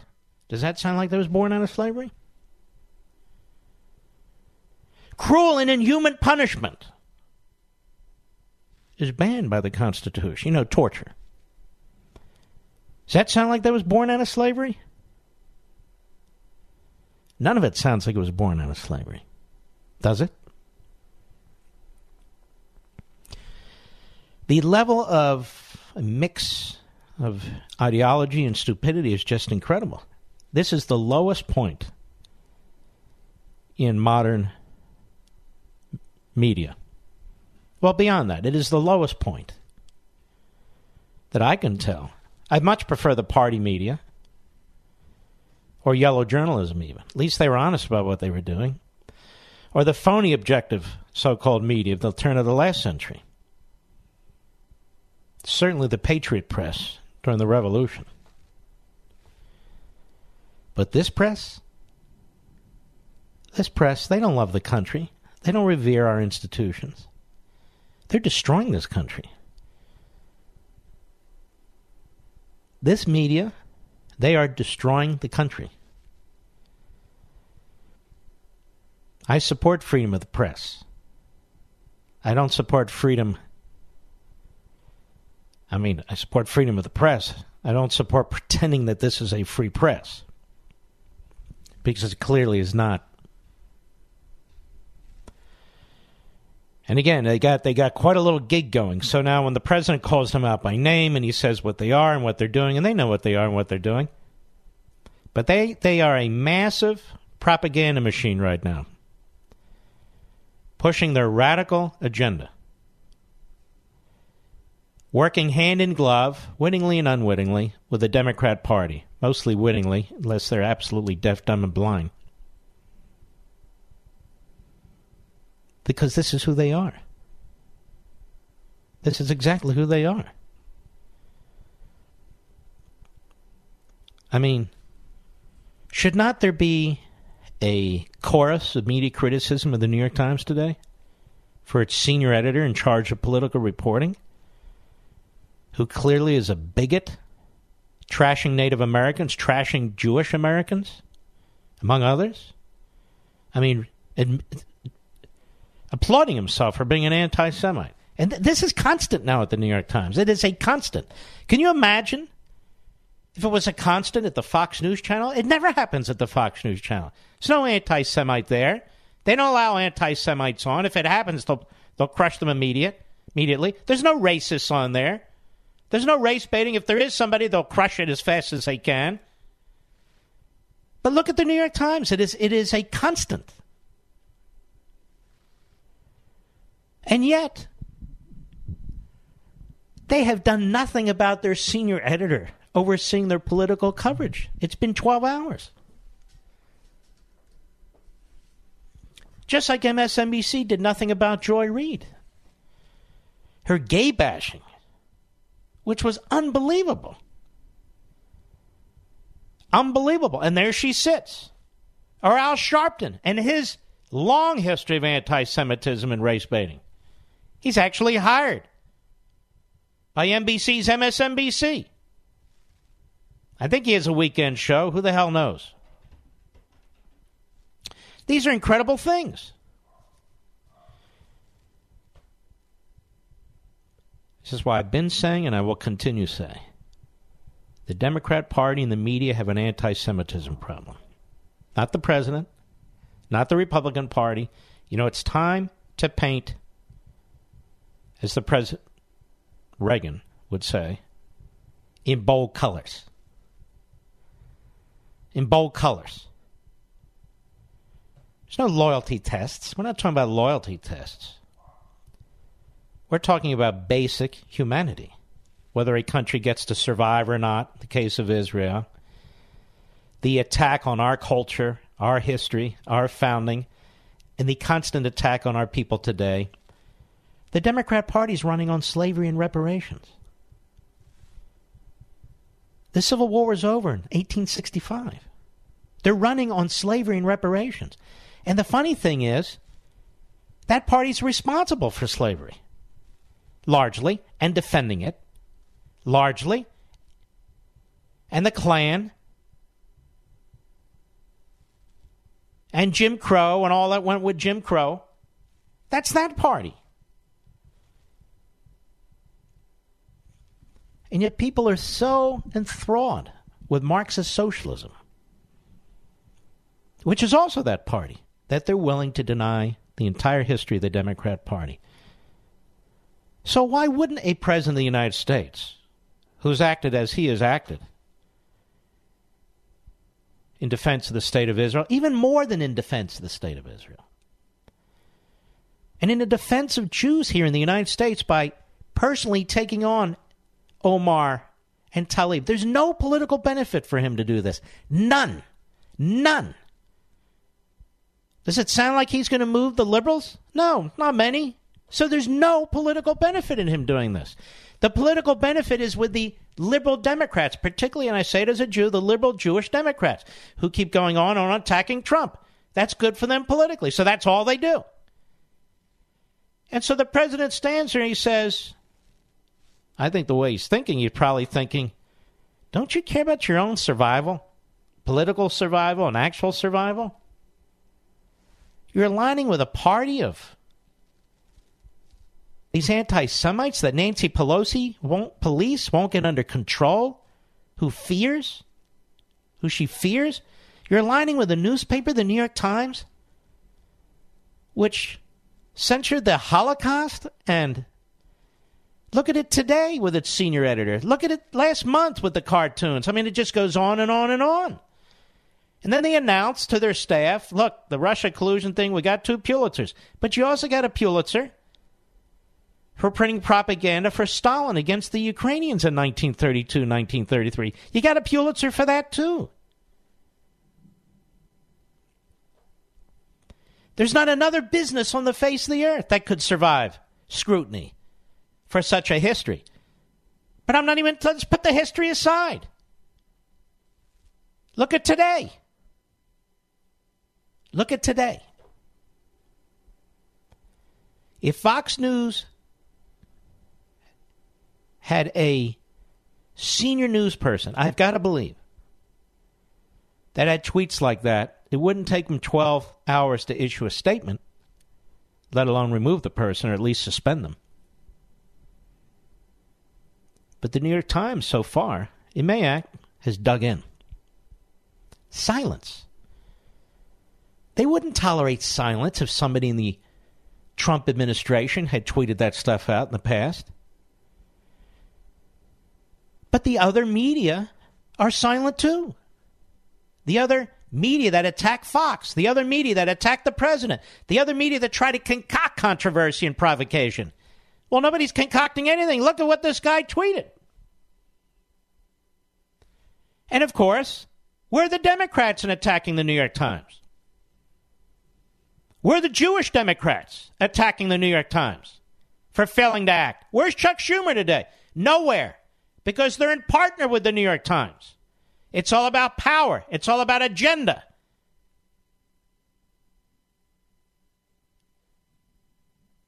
I'm unraveling this, as I do in On Freedom of the Press. I'm unraveling this. They will never take steps to condemn the New York Times in any significant fashion or in any prolonged fashion. They won't do it because they know if that goes down, they go down. Movies about Roger Ailes. Where's the movies? About Ox Sulzberger. During the 1930s and 40s. Where are the movies? There aren't any movies. Where are the movies? About the Today Show and Matt Lauer and all the rest of this sexual harassment and the rest went on. No. Only Ailes. That's the focus. We're not doing anything on the Today Show. How about Charlie Rose? Not doing anything on that. No. We know our target and we know our audience.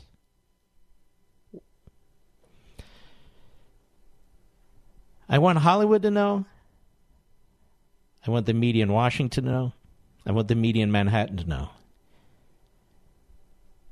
There are tens of millions of people who are on to you, who completely distrust you for good reason. You have destroyed your credibility. That was the warning you were given in 1947. That you have the capacity to destroy yourself. Doesn't mean you'll necessarily go out of business or may not necessarily go out of business right away. But in terms of being professionals, you've destroyed your credibility. Chuck Todd has no credibility with half the country. And so he plays to the other half. It's exactly what Don Lemon does when he's not in a bar. Oh, never mind. It's exactly what Fredo Cuomo and the other Fredos there do at CNN. No, I didn't invent the term. My buddy Chris Plant did. I'm just messing with it. But he doesn't like it. That is Fredo, so I like to repeat it. It's what they do over at MSNBC day in and day out. I'll be right back. Mark Levin.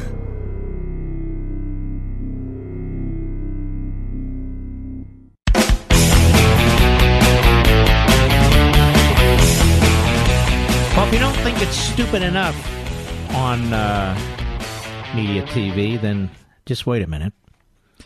We have Casey Hunt, who apparently is a host on MSLSD, with Chuck Todd. Now, what happens when you add two negatives together, Mr. Producer?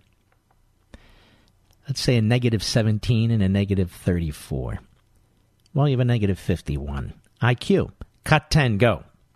Can I just say, character-wise, let's elect a woman, okay? This, nonsense that's been coming from our male politicians of all parties, I don't know, I'm tired of it. Yeah. You don't want to worry about character. Yeah. Right, that's right. Women have better character than men. So now again, we're into the group think and the stereotypes. Women have better character than men. They're never catty with each other. No gossip. No adultery. Nothing. Women are perfect. So let's elect a woman. Not Sarah Palin, not a conservative woman. No. Elizabeth Warren, Kamala Harris, a woman. So like that kind of woman. Did you ever hear that said when Sarah Palin was running? No, I got Sarah Palin, stupid and gibber, and she did, and chat. But Casey, let's elect a woman. What they always mean is, let's elect a liberal, fill in the blank. Your media, ladies and gentlemen. These men, they're always fighting with each other. Let's elect a woman. Because they don't fight with each other. No.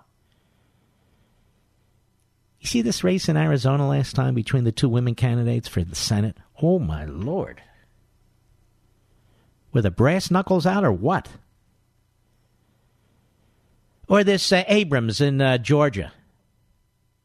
I wouldn't elect her to a damn thing. She's a liar. A propagandist. Day in and day out. Pushing that crap that she won the election.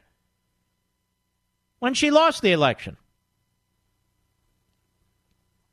But you see, well, that's what we need. More women. That'll fix it. You don't judge individuals anymore by their heart and their soul and their mind. No, their genitalia, their skin color. All kinds of stuff. That apparently really turns on the newsrooms in America. Well, let's do it this way.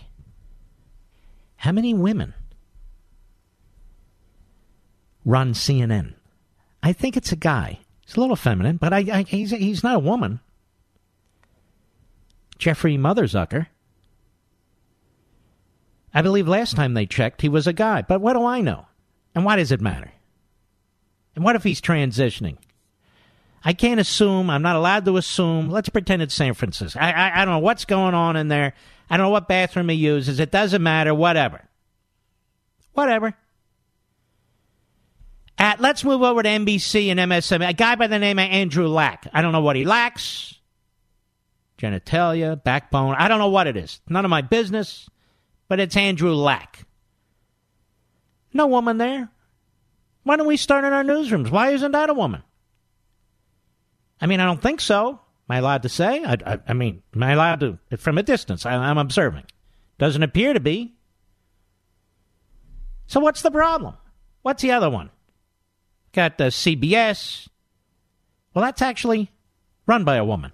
Now, she inherited it, but nonetheless, it's run by the daughter, Redstone. We can move around and see how many women are actually running things in the media. I don't really care personally, but apparently Casey Hunt does. And she sounds like a loudmouth, by the way. Woman, no woman, I don't like loudmouths, unless it's mine. When we return, Andy McCarthy. I'll be right back.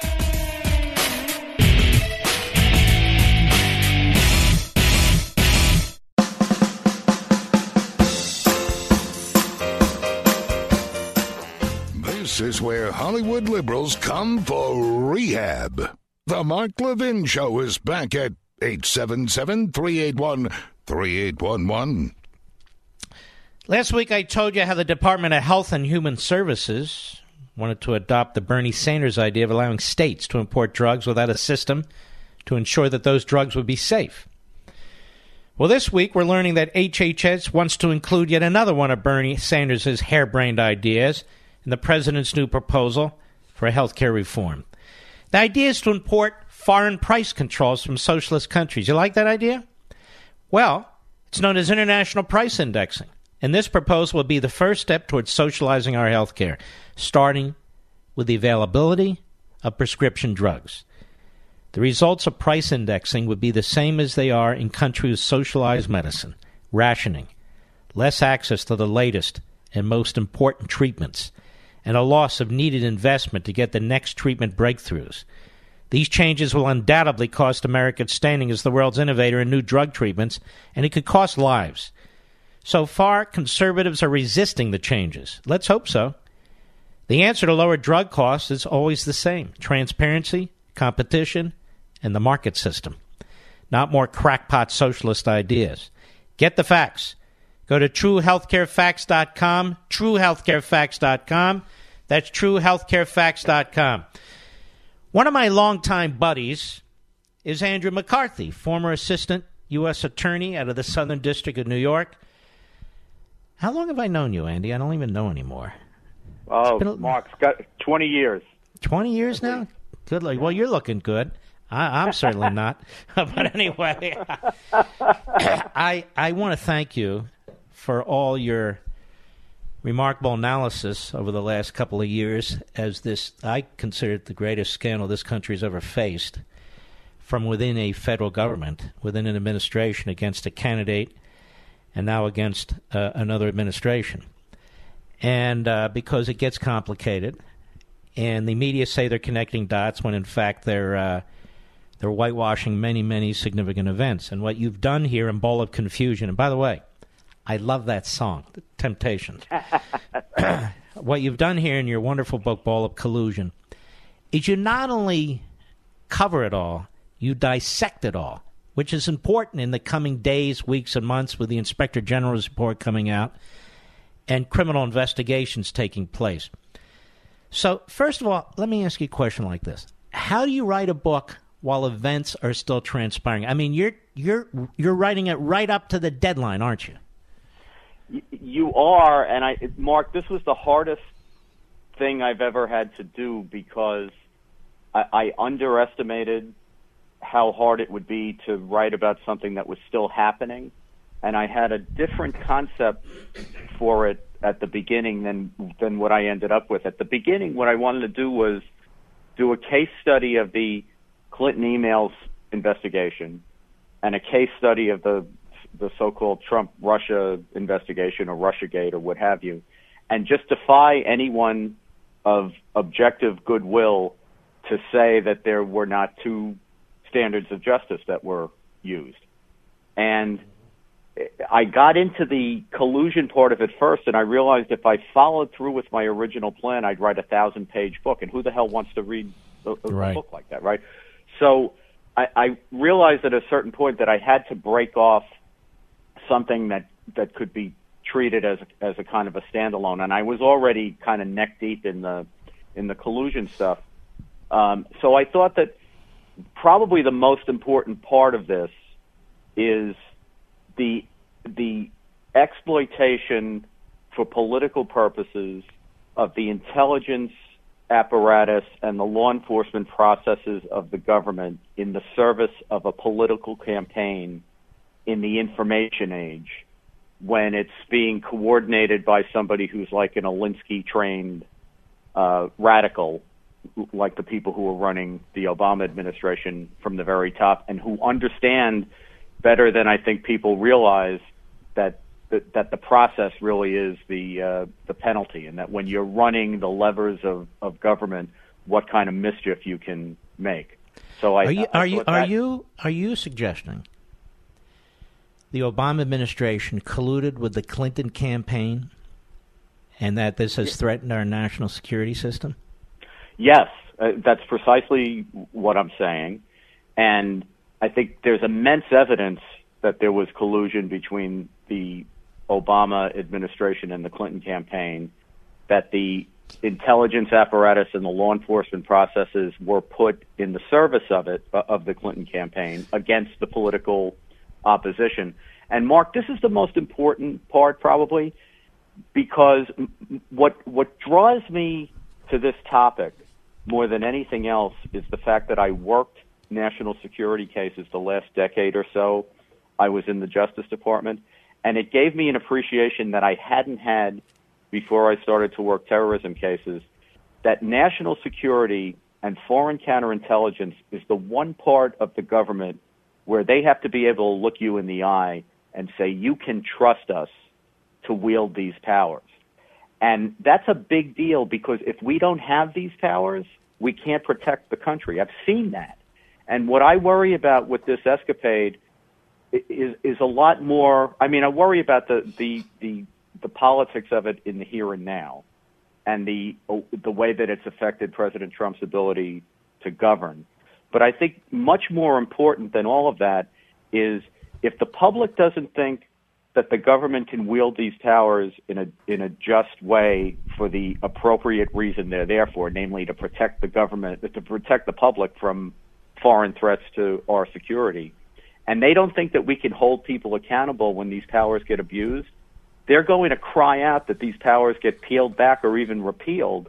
And what I fear is that you can't protect the country without being able to keep secrets and actually do intelligence. So to divert it the way it was done here and to use it for political purposes is so short-sighted and so dangerous for the country. Do you think, I mean, there's no evidence yet, but do you think that Barack Obama personally knew that some of this was going on? You know, it's been my contention, Andy McCarthy. How could he not? Some of it was leaked into the newspapers. How could he, even some of the FISA information was starting to pop up into the newspapers while he was still president of the United States. Plus, as you point out in your book, he had a big debriefing.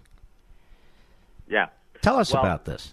Yeah, Mark. See, here's the thing. I feel like I make people's eyes glaze over a little bit because, as you know... Not mine, baby. I'm with you. No, I know. But, you know, I've stressed from the beginning that this was done as counterintelligence rather than as a criminal investigation. And one of the big deals about that is that I think counterintelligence was used as a pretext because they didn't have a criminal predicate to do a criminal investigation. But the other reason that it's important is that counterintelligence is only done for the president.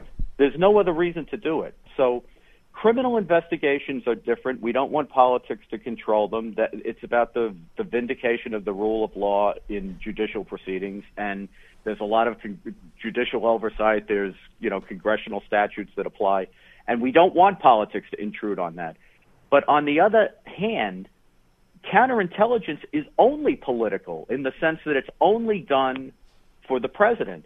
And if the system is operating the way that it should be working, it's not only that the president could be informed about it. If there's an important counterintelligence investigation, the president must be informed about it, because that's the only reason you do counterintelligence in the first place. So just the way they set this up, it was more than appropriate for the president to know about it. But in fact, we have a lot of indication in the factual record that we already know about, and I think we'll find out more over time, that Obama was fully informed of what was going on here, and that it couldn't have happened unless he green-lighted it. I've always said people never focus on the daily intelligence briefs. Right. And these daily, and I happen to be familiar with them, and they come, at least when Reagan was president, they would come twice a day.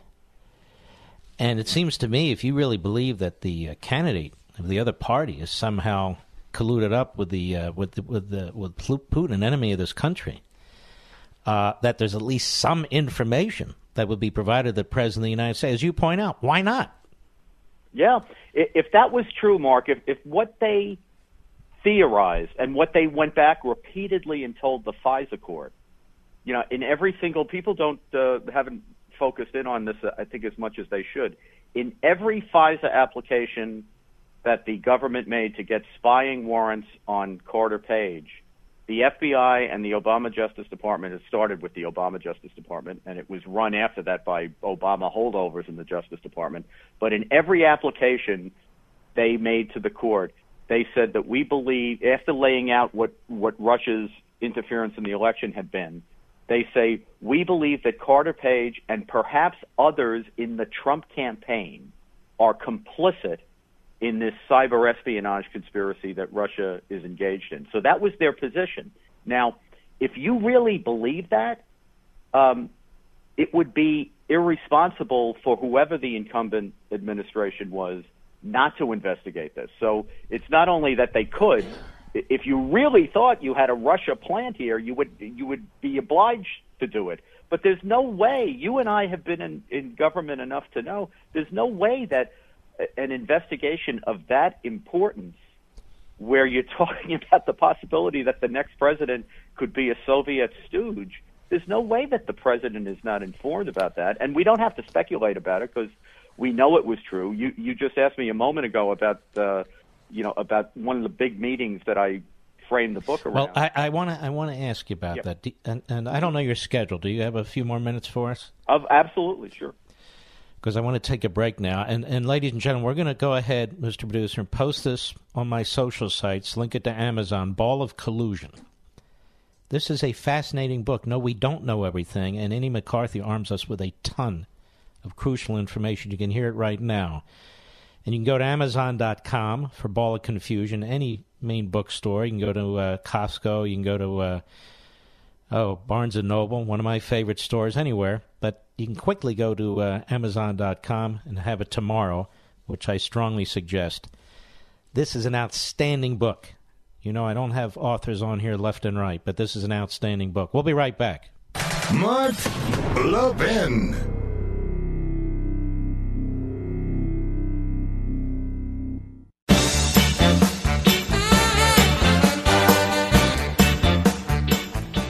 Ball of Confusion, baby.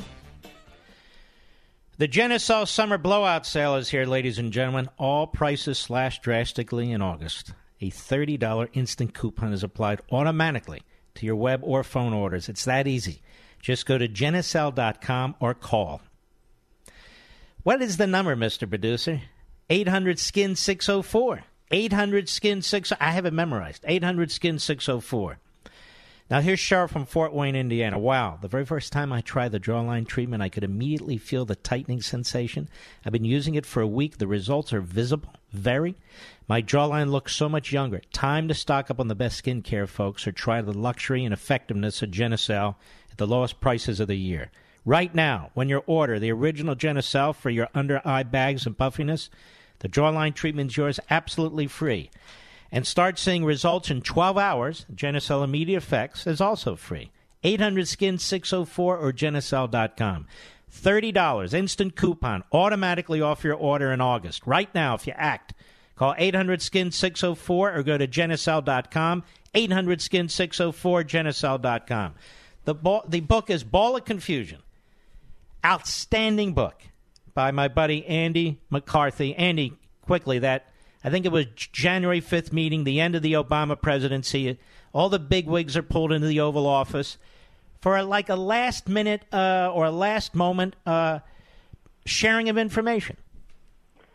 Yeah, Mark, it's so last-minute that Susan Rice decides to write a CYA memo about it when she's out of power for 15 minutes, 2.5 weeks later. But this is Obama, Rice, who is the national security director then, and Vice President Biden, who may be asked a question or two about this at some point, I hope, meeting with Comey, who was then the FBI director, and Sally Yates, who was then acting as the Attorney General. And the agenda for the meeting clearly is what information they have about Russia that they must withhold from the incoming Trump team. And this is important because the next day they're supposed to go up to brief President Trump on this assessment of Russia's interference in the campaign that Obama ordered to be done, within a matter of days. And they actually, as we know, they do in fact go up to Trump Tower, and they give Trump a briefing on a very small sliver of what we now know as the Steele dossier, but withhold the major portions of it. Everybody is all transfixed by the salacious part of it about the, supposed sexual activity. And what people don't focus on is what Comey. Can you imagine if Comey had said to Trump, "Oh, and by the way, Mr. President-elect, I forgot to mention, we've been in the FISA court for about 3 months investigating your campaign." So it's your allegation that they covered up the vast majority of what they've been doing, and in that way they kind of set him up because he was furious about the personal allegations about him in that hotel room. Yeah, that's right, Mark. The challenge that they were dealing with is how do we keep this investigation alive when Trump is now going to be president and have the power to shut it down? And I'm convinced that the way they did it was to try to give him a comfort level that he wasn't actually a suspect, but set up the investigation in a way that you couldn't possibly do it without collecting information on the president, in the hope that at some point they'd come up with something incriminating. And yet look at what happened to Andy McCarthy. 2 years of this, a special counsel, allegations of obstruction, and where's Barack Obama? Nobody asks him anything. No. He's buying a $15 million estate on Martha's Vineyard. He's making a fortune, hand over fist. Nobody wants to know where he is. Nobody wants to ask him about anything. What did he know? When did he know it? Did he orchestrate any of it? In the greatest political scandal, in my humble opinion, excuse me, certainly in my lifetime, when he was the president of the United States. No, his name never comes up. And yet the victim, in my personal view, is the guy who's viewed as some kind of perpetrator. Do I have this mixed up? I mean, your subtitle is Rig an Election, the plot to rig an election and destroy presidency. Yeah, Mark, I think that, we don't see Obama because we have all these other people out front. But, for example, with the Hillary Clinton emails thing, Obama goes public in April of 2016 that he doesn't think Mrs. Clinton should be charged. Nobody suggests that he's obstructing justice by doing that, by the way. But to me, as soon as he makes that clear, everything else is just details. And Comey's out front, and Lynch is out front, and there's other people out front. But the fact of the matter is they were never, ever going to charge her, no matter how much evidence there was.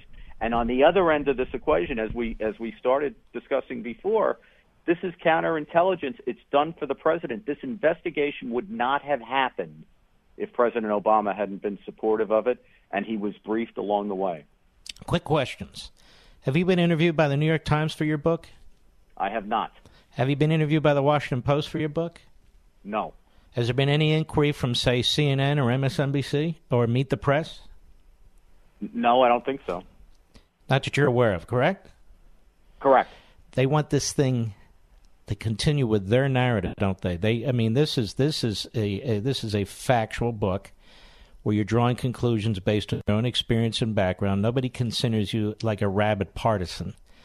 Let me just say this. Audience, this is the time to act. Levinites, the book is Ball of Collusion, the plot to rig an election and destroy a president. There's nobody better on this than Andrew McCarthy. And I hope you'll go get your copy at Amazon.com or any reputable bookstore or even irreputable bookstore. Andy, good luck to you, my friend, and God bless you. I'll see you tomorrow, folks. Be well.